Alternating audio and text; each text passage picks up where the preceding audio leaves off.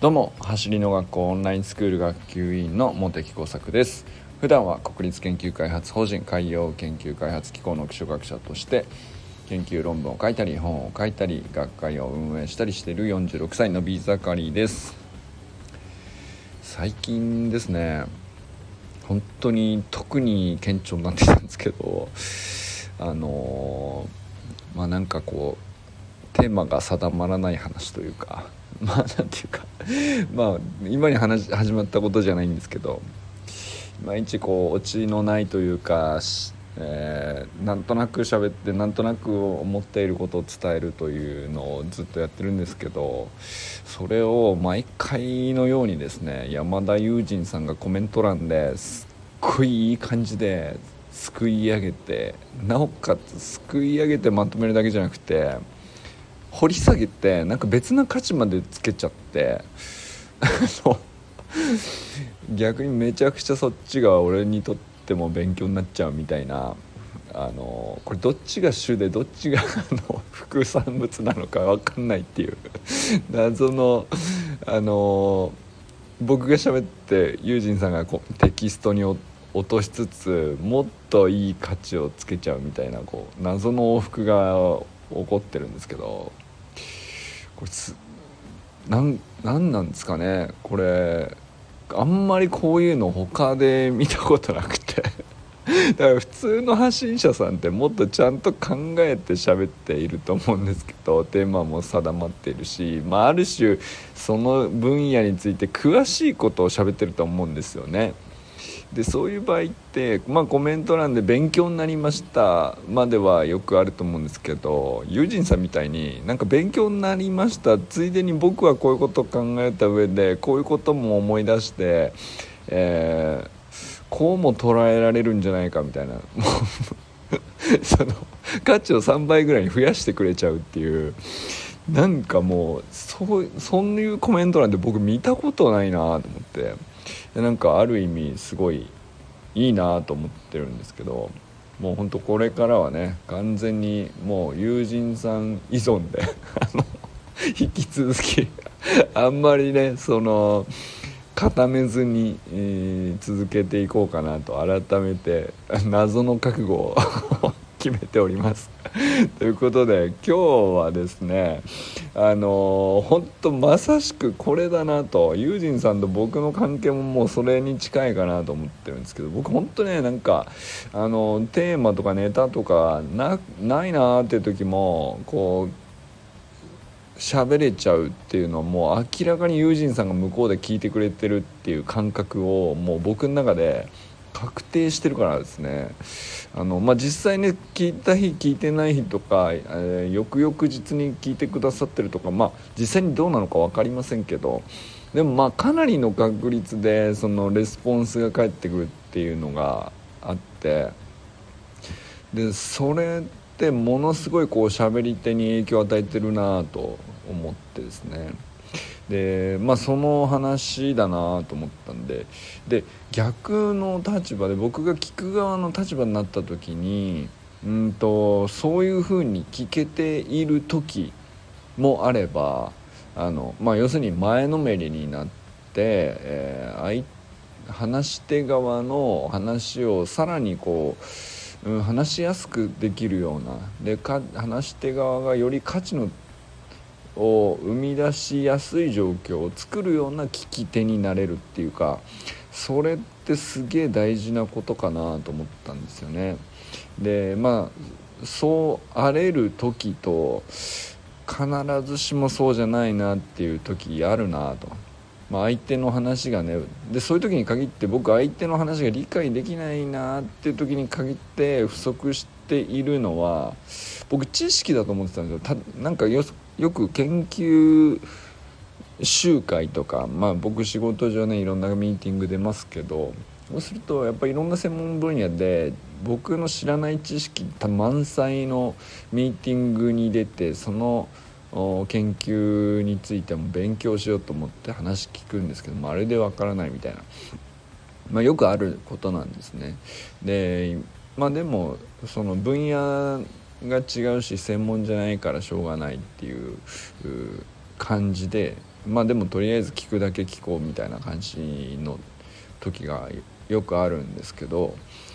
でこれは僕今までその理解できない時に不足してるのは知識だと思ってたんですよね。なんですけどひょっとすると知識はまあ知識でそうかもしれない知識不足っていうのもあるかもしれないけどそれ以上に問題だったなってちょっと反省したことがあってでそれがその聞き手として自分がこうもっと知識なかったとしてももう一歩できることをやってなかったんじゃないかなっていう、まあ、その部分ですよね。って思ったっていう話があのきっかけとしてあったのがねあの、まあ、ユージンさんも大好きな為末大さんのフェイスブックの記事なんですけどこれ2日前の記事なんですがリンク貼っとくんでぜひ読んでみていただきたいんですけどもうめちゃくちゃもう全文あの素晴らしい文章で何ていうかまあ文章力もすごいんですけどやっぱり思考の深さがあの何て言うんですかねあもうなんか哲学者としてあのレベルが違うっていうのをこううん、改めてね、うん、ここまで考えてらっしゃるんだなっていう。ことを感じさせるでそれそこまで深いと必ずしも文章に落とすのってすごい逆に難しくなっちゃうと思うんですけどそれをさらに見事な文章で書くっていうねこれもまたすごいなと思うんですけどちょっと見事すぎるんでちょっと今日はこれ朗読します。謎の会あのシリーズですね。でもねほんと素晴らしい文章だなと思うんで是非読んでみてほしい。ご自身でも読んでみてほしいんですけどスピーチの話なんですこれは、えー、日本人のスピーチはあまりうまくないとよく自虐的に言いますが実は海外でしゃべると思いのほかうまくいって自信をつける方方が多くいます。最近私も少しだけスピーチをして英語だったので伝わったかどうかはともあれ大変気持ちよくしゃべることができました。そこでなんでこんな気持ちになったんだろうと分析していましたところ実は聴衆者の参加意識ではないかということに思い至りました。オーディエンスが一つ一つに反応するからです。ということは話の面白さは本人の能力だけではなくオーディエンスとの共同作業で決まっているということになります。私の唯一と言っていい自慢話は誰と話してもそれなりに相手が話してくれるというものがあります。当然わからない話もあるにはあるのですが少なくとも私は好奇心が強く人間への興味があるので前のめりになってしまいます。おそらくその姿勢が相手に話してもいいという気持ちにさせて話してもらえるのではないかと思います。あとは話す側の立場になることもあるので話す人の心理がよくわかることもあります。私はこれはリーダーシップの議論とよく似ていると感じています。つまりリーダーシップの発揮はフォロワーの質にも大きく影響されるということです。どうしてもリーダーシップは単独の個人の能力なのではないかと思いがちですがリーダーを乗せるフォロワーとそれに応えるリーダーとの相互作用だという気がしてなりません。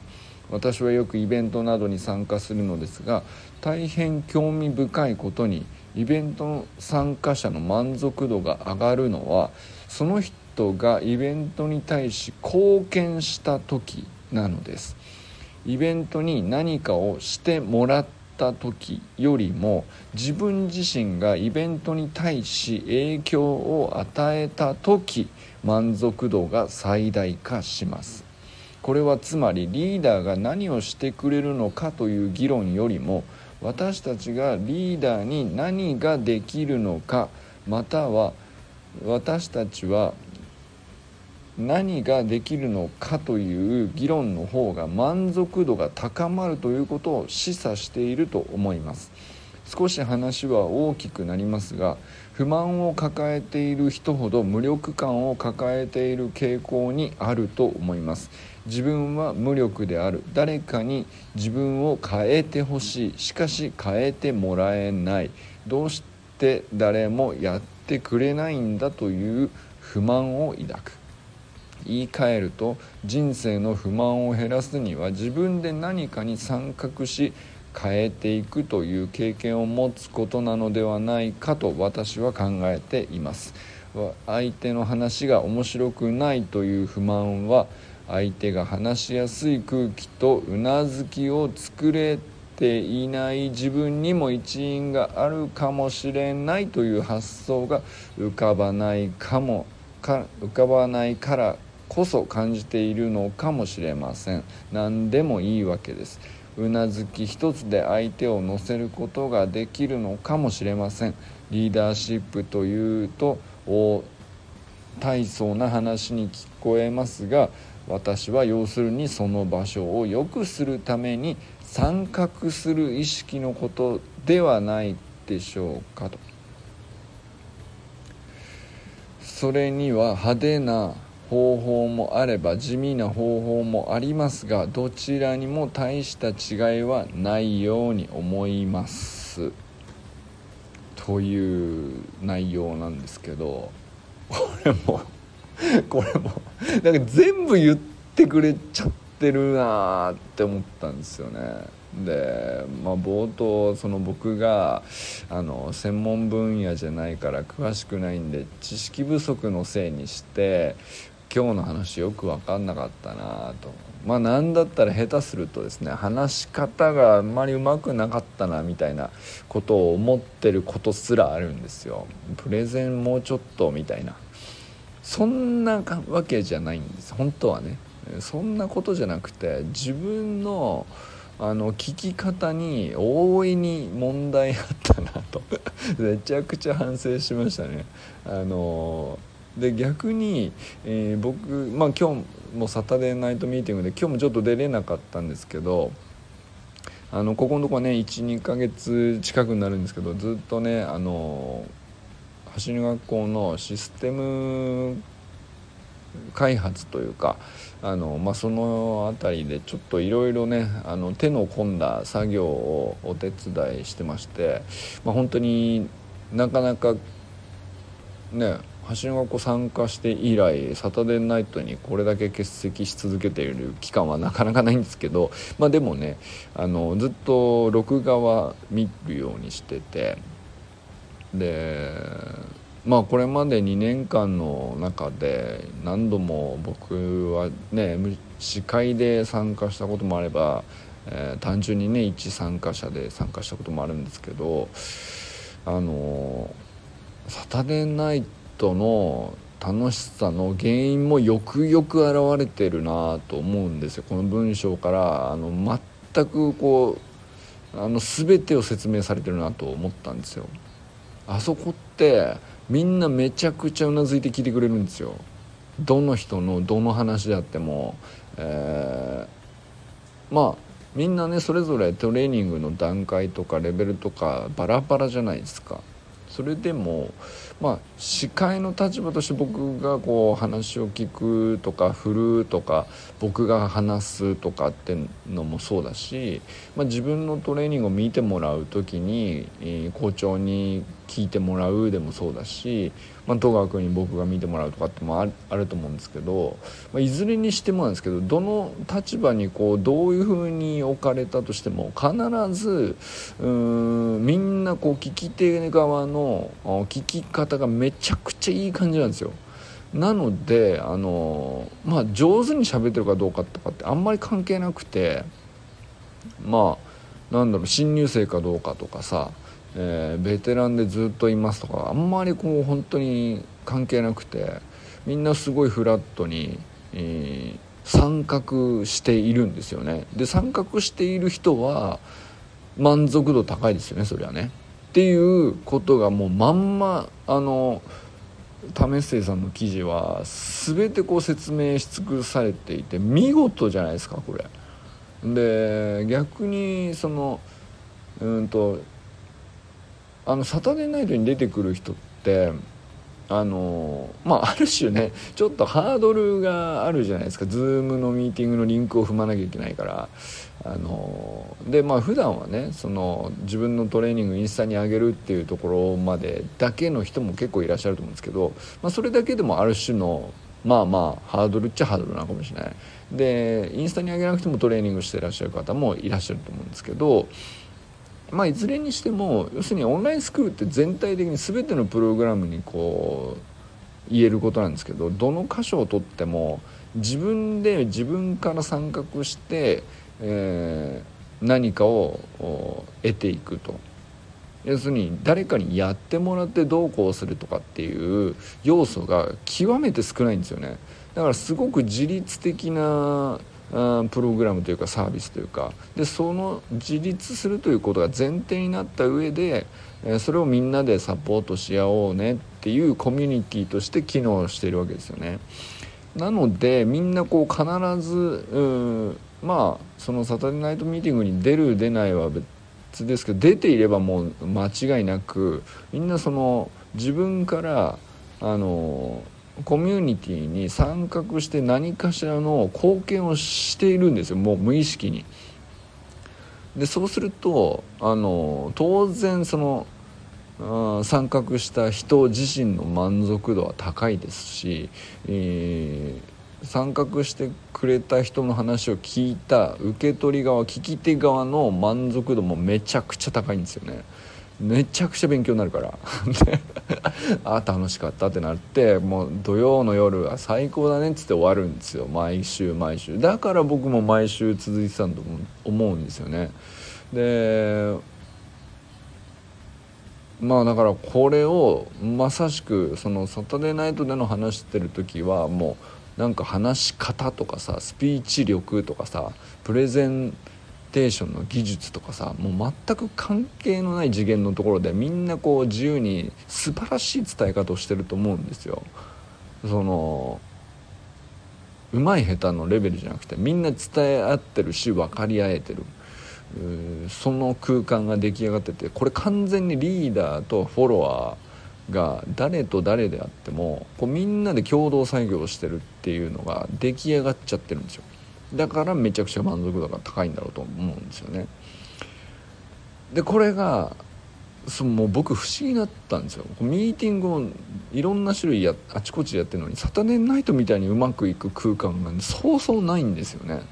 でましてその研究の仕事上のミーティングとかももちろんねいいミーティングたくさんあるしあの自分なりに吸収できるいいミーティングもたくさんあるんですけどなんかこううまく自分があのなんだろうな相手の話を理解できなかったなっていうことももちろんあるわけなんですよね。でそれの時に僕知識不足のせいだと思うようにしていたんですよね。なんかその方が楽だったんでしょうね片付け方としてでもそうじゃないなっっていう。あの参画できてなかったんですよ。あのまあ、気遅れしてるっていうのがあるのかもしれないですけどあの知識不足とか気遅れとか馴染めていないみたいなまあいろんな理由をつけて、えー、そのなんだろう新しくもっと学びたいと思っている分野だからこそ出ているのにそこにこう参画しようとする意識自立する主体的に意識が弱いから余計に何て言うか理解が浅くなっちゃうですねで話分かんないなーってなっちゃうっていうね、えー、ことなんじゃないかと。でこれはあのすんげえこうある意味僕はね新しい伸びしろ見つけてすげえワクワクしたっていうのもあるしうーん同時にやっぱり今日も行われていたサタデーナイトミーティングみたいな場所とか、まあ、それだけじゃないんですけど橋の学校の中でのさまざまな場所で交わされる対話っていうのがなぜあの満足度が高くなるようになっているのか。これは本当に全て結びつく、うん、いや素晴らしい解説じゃないですか。もうなんかもう感動しちゃって、えー、思わず全文を読み上げてしまいましたけど。もう何度でも読みたいですねこれはね。あのぜひ皆さんもねタメッセさんの話はあの、まあ、陸上選手としても素晴らしい方ですけど、まあ、やっぱり走る哲学者って言われるのは単なるキャッチコピーじゃなくて本当当にそういう人だなと思わされますし、まあ、文章ももともと素晴らしい筆力なんですけどなんかあのこんなこと言ったらあれですけどあのそうですね。あの僕以前「諦める力」とかねあの著書も読んでますけどなんかその文章がさらに上手くなってるっていうその上手くなってるなんてその上からな言い方に聞こえちゃうかもしれないですけどもうなんかただでさえすごいなんか元スポーツ選手ですっていう人の文章力じゃないじゃないですか。でそれをフェイスブックに書いてるってことはもう完全に自分のあのライターさんとかじゃないわけですよ。自分の出力であの生生身で書いてる。だからたまに間違いももちろんありますよね。SNS の投稿なんで。だけどあの文章力っていう意味ではもう群を抜いてるなって思うんですよね。なんかで群を抜いてるなって思ったんですけどこれさらにずっと見てるとなんか去年よりさらにうまいうまいっていうか巧みというか見事というかあの芸術的だなって思っちゃうっていう。これはひいき目じゃないと思うんですけどどうですかね。なんか本当にやっぱり人ってこんなに、えー、まあの無限に成長できるんだなっていうことを何ていうかこう自分で語らずに行動とねえー、言葉で何ていうか直接的じゃないところでグーの音も出ないほどの何ていうか背中というか圧倒的だなというもので示すことができるっていうその生きる姿勢みたいなものでそれはすごいですよね。やっぱこういうのが一流っていうことなんだなってもう思わざるを得ないっていうかああすごいなと。うん。ただただ思ってしまうというねことでございました。ということで今日はね相手の話が理解できない時に不足しているのは僕は知識だと思い込んでたんですけどそうじゃなくて、えー、僕が参画する意識が不足してたんですね。と思ってですねまあこれからはあのサタデーナイトのように他のミーティングにもあのあのノリで出ていけばもっと僕にも伸びしろがあるなと感じたという話でございました。ということでこれからも最高のスプリントライフを楽しんでいきましょう。バイモス。